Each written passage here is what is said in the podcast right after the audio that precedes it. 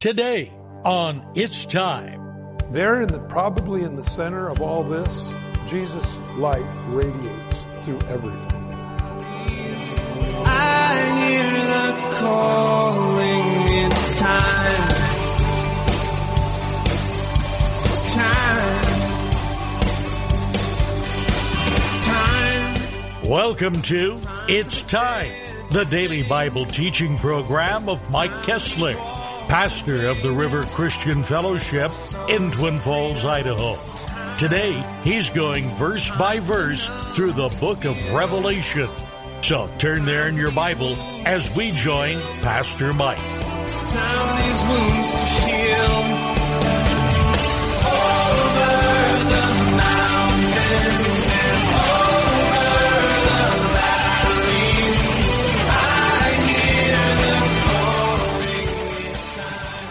Revelation chapter 21. He says, He that overcomes shall inherit all things, and I will be his God, and he shall be, here it is, my son. Oh, I love that. Do you catch that? That knocks the wheels off of religion. You say, what, what are you talking about? God does not want to be estranged to you. Not today, not in the days of your life, and not throughout all of eternity. Imagine God, who made everything, makes a brand new heaven, a brand new earth, and calls you his child. Wow. Friends, that's not religion. You see the difference?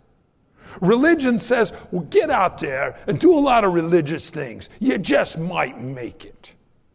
Jesus Christ forgives us, adopts us into his family, and then he says, You're going to be my son. I like that, friends. You know, you know that's what the difference between true, genuine, full-hearted biblical Christianity is and religion that even sometimes will use the Bible. It's where you're his child. Relate with your Father in heaven as a child that comes to their daddy. Paul says that as well, whereby we cry, Abba, Father. That is a message, friends, that I could never, ever get across to people more than that. What are we looking for in life? We're looking for love. People a lot of times ask, well, what was the big catalyst of the Jesus movement in the late 60s and early 70s? Kids didn't have families. Mom and dad were working to have the American dream. They were called latchkey kids. They'd come home, nobody was the, in the house. There was no smell of, of dinner being cooked or fresh bread or anything like that. Mom and dad were too out busy chasing the dollar.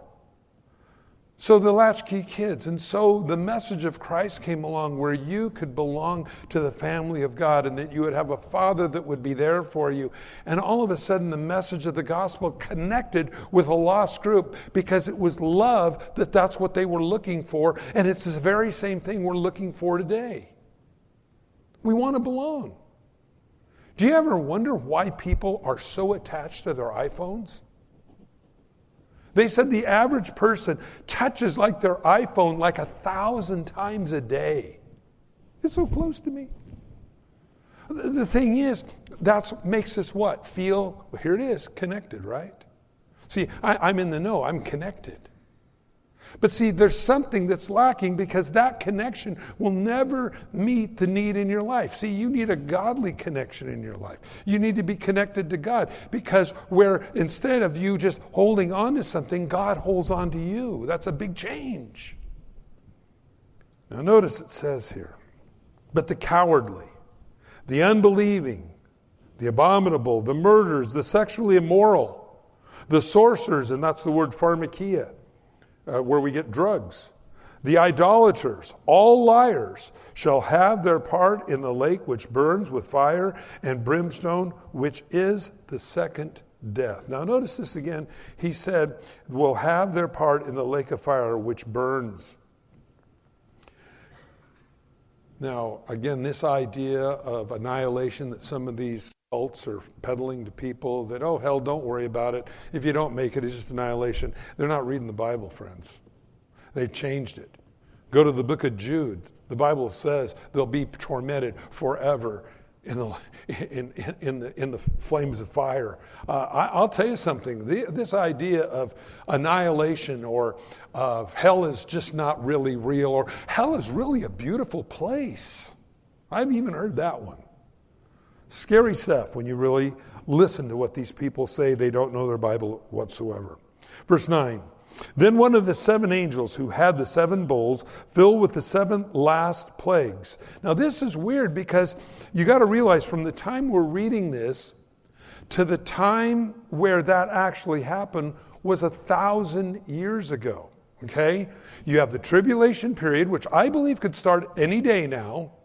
You have a seven year God's judgment of dealing with an ungodly world and dealing with his nation of Israel.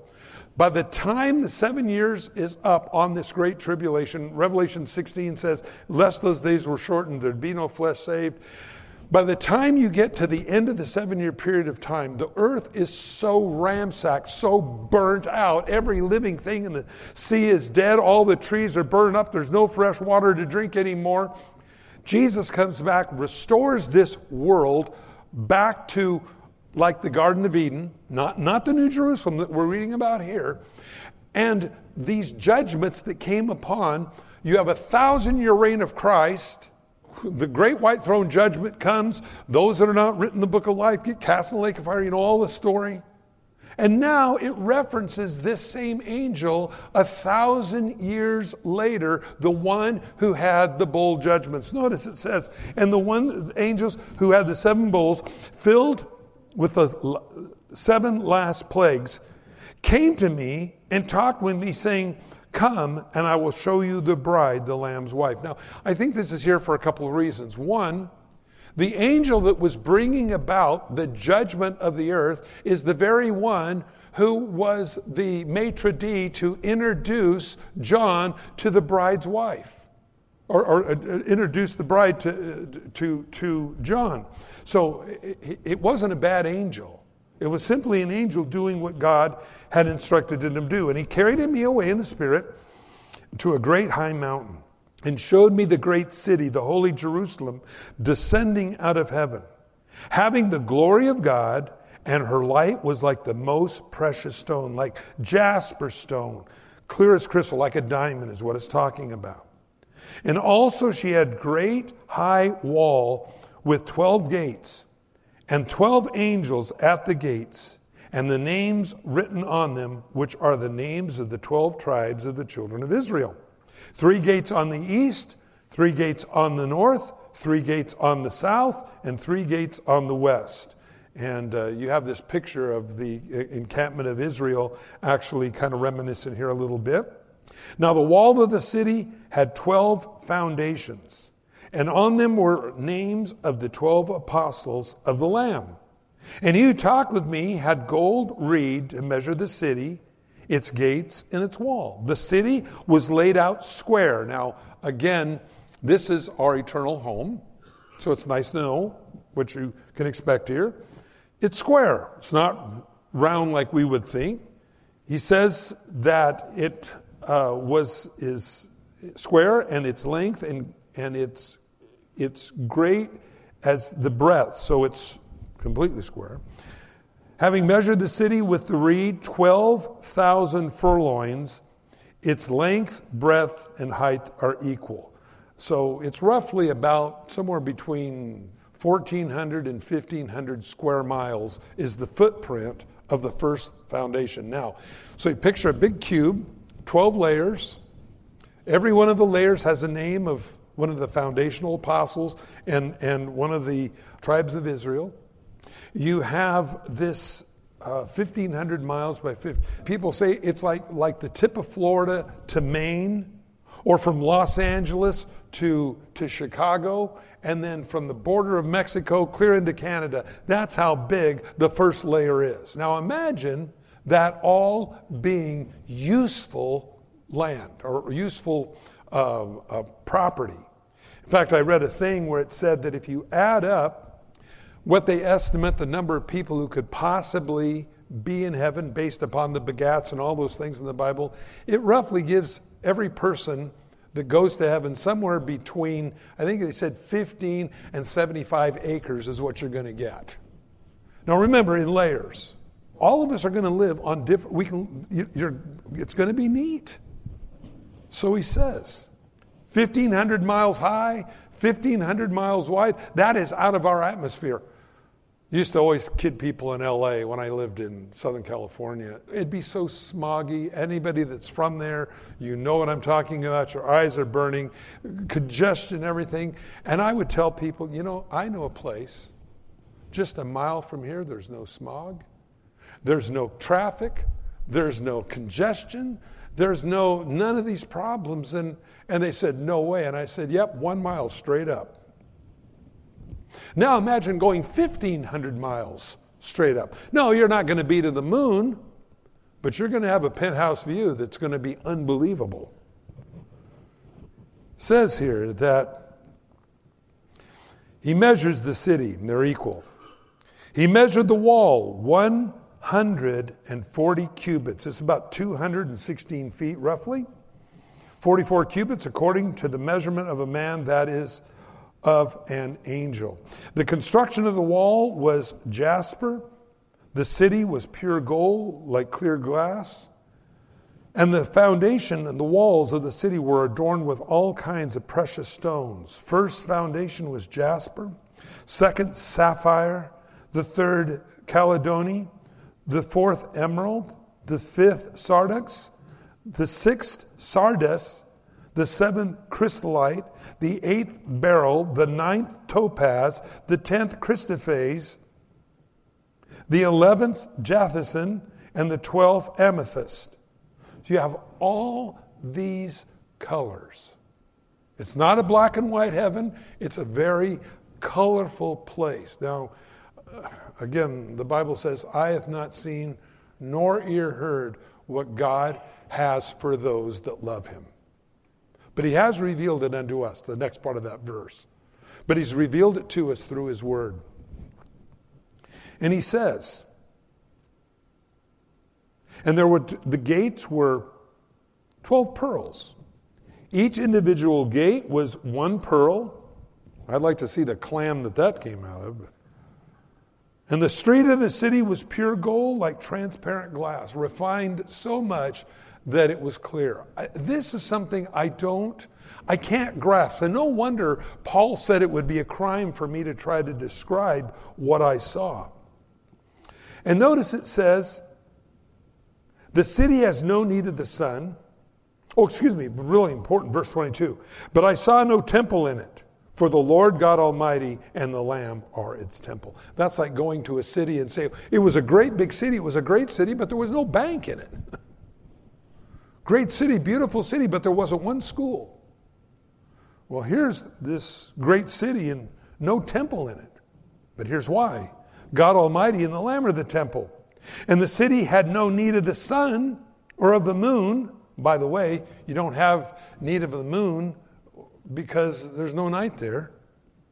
He says that uh, to shine in it, for the glory of God illuminates it, and the Lamb is its light. So, there in the probably in the center of all this, Jesus' light radiates through everything. That's going to be something I don't want to miss. And the nations of those who are saved shall walk in its light, and the kings of the earth bring their glory and honor unto it. This is an unusual verse, and I really don't completely understand it. Let's read it again. The nations of those who are saved shall walk in its light, and the kings of the earth shall bring glory and honor into it. Now, this is in heaven. So I don't know how this is set up where you're still going to have, in some way, some kind of kingly governance going on. But this is in the new, the new Jerusalem. This is not during the millennial reign of Christ. Its gates are not shut at all by day, and there will be no night there. And they shall bring the glory and the honor of the nations into it. But there shall no means enter it by anything that defiles or causes an abomination or a lie, but only those who are written in the Lamb's book of life. Wow. Better have your name written in the Lamb's book of life. That's what the Bible says. You see, that I believe happens when we accept Christ as our Savior. That's when we say, okay, God, I'm going to go and I'm going to get rid of the lifestyle that no matter what I seem to do, never really scratches the itch. There's always an emptiness. And I'm going to trade that away and I'm going to get your kingdom to be about your business. And I move and I change my residency from a fallen child of this world to a child of God in heaven forever. My question is for everyone listening have you made that decision in your life? Have you accepted Christ as your Savior? If you haven't, today's your day. Why is that important? Because we don't know how long we have here. Every day is precious. Everyone living today is determining what position you're going to hold in eternity. You don't want to miss heaven.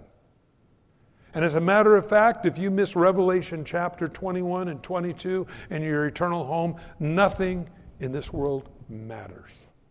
This is the most important thing.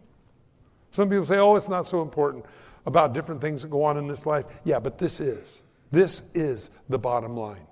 When Jesus said, It is done, he meant just what he said. It is done. God is the finisher. And know this the good work that he's begun in you, the Bible says, he will do what? He will finish it. We're half baked cookies. I think every Christian, when they become born again, needs a sign around their neck that says under construction. If I did that, I wouldn't expect too much. You know, when I see a, a, a, road that has the word under construction, I don't expect a whole lot out of that road. You know, if there's gravel there, bits of concrete, bits of pavement, I, am pretty happy, okay, because it's under construction. I don't expect perfection when I see under construction. If we had that around our neck, maybe we'd be a little easier on each other as brothers and sisters in the Lord when we realize, hey, under construction here. You know I also realize about being under construction? If you've ever driven through Nevada, have you ever waited out there for an hour? And you just wait. There, there's the line like a mile and a half long of cars because they're doing something. They're working on the road. Do you realize that in construction there are wait times? Well, you see, when we become a Christian, we're not completed yet. The work He has begun in us, He will bring it to completion. We ain't completed yet. You know why? You want to know one of the biggest reasons why? We live in this thing. You ever notice how some days it does good, some days it don't do good? You ever notice when you go to the doctor, doctor, this don't work right. It hurts when I do this, and the doctor says, well, then don't do that. No, that's not what I'm saying. I'm, I'm saying, no, doctor, I'm not, I'm not functioning right here. So you see, what we're going to get under completion a new body that doesn't break down, that doesn't have the old sin nature of wanting to sin, that doesn't go, it's not going to have the, the, the things that work against the spirit. But you don't have to wait till you get a new body to start living towards the spirit. Whatever you feed will get stronger. You feed the flesh, it's going to get stronger. You feed the spirit, it's going to get stronger. I'm saying Christians now. The world is the world. It, it, it has, Mick Jagger, I think, did such a good job in stating years ago in the 60s, he sang a song, I Can't Get No Satisfaction If I Tried. True. Great observation, Mick. What are you going to do about it now? Thank God you're still alive. You can change the road you're on. You see, those are one of the problems that we have. But you're going to get a new body someday that's going to be complete. Your name is in the book of life. That's what's important. And that is what the bottom line is here today.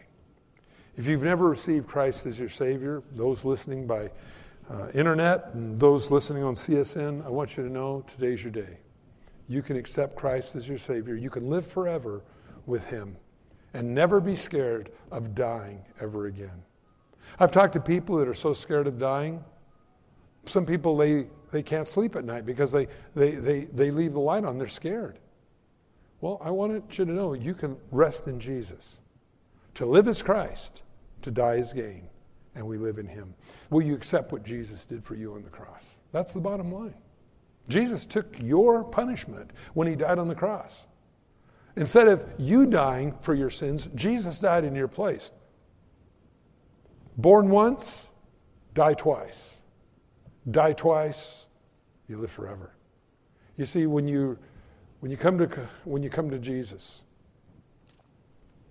you can, you can let God take that away, that thing of death in your life. This morning, if you've never prayed, we're going to pray. And you can ask Christ into your life. Let's pray. And you can ask God to do a brand new work in you. Father, I come to you in Jesus' name. And I accept what Jesus Christ did on the cross for me. His blood covered my sins. So now I commit my life into your hands for you to make me the best I can be. Please fill me with your Holy Spirit. And may I truly be able to say, Thy kingdom come, Thy will be done on earth as it is in heaven every day.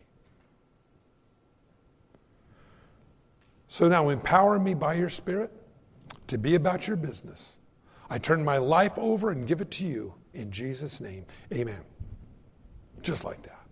Sin and death fall off. Purpose for your life comes on. If you prayed, those listening, got a couple of DVDs, got a couple of books. If you don't have a Bible, I'll give you one. But you can start growing Christ. A good place to read in your Bible is John chapter 3. Just open your Bible, Matthew, Mark, Luke, John, the New Testament. Go to chapter 3 and just start reading about a guy named Nicodemus that came to Jesus by night and what Jesus told him. Read every day. My sheep know my voice, Jesus said. Acquaint yourself with the voice of God. Then you'll know whether it's the devil talking to you, your own self talking to you, or God talking to you. My sheep know my voice. So acquaint yourself with God's voice. John chapter 3, just start reading. Be around Christians that are going to encourage you in your relationship with God. Heaven's a long time. Don't miss it for the world. Only a fool will trade away something he can't keep for something he can never lose. A fool will, will hold on to something that he, he's going to die with. A wise man says, I realize I'm not going to keep this. I'm going to give it to you, God. Changes it. Father, may your Holy Spirit continue to remind us. God, we just ask you that you would show us and teach us, God, each day your lessons and your, your purpose for our life. And so, Lord, this morning, for those that said yes to you, may you just overwhelm them with your goodness. And Father, for those that love you but have been pulled in so many directions by the voices of the world, God, that they would come back to you and they would center in your love. And God, we'd be about your business. And Lord, we would truly see your kingdom come, your will be done. Father, in Jesus' name, we ask this. Amen. Thanks for joining us on It's Time as Pastor Mike teaches verse by verse through the Bible. If you've missed a program or would like to catch up, you can do so by getting it from the It's Time podcast in the iTunes Store or by downloading it from the It's Time website at theriverchristianfellowship.com. On behalf of Pastor Mike and the rest of us here at the River Christian Fellowship, thanks for listening and tune in next time for It's Time.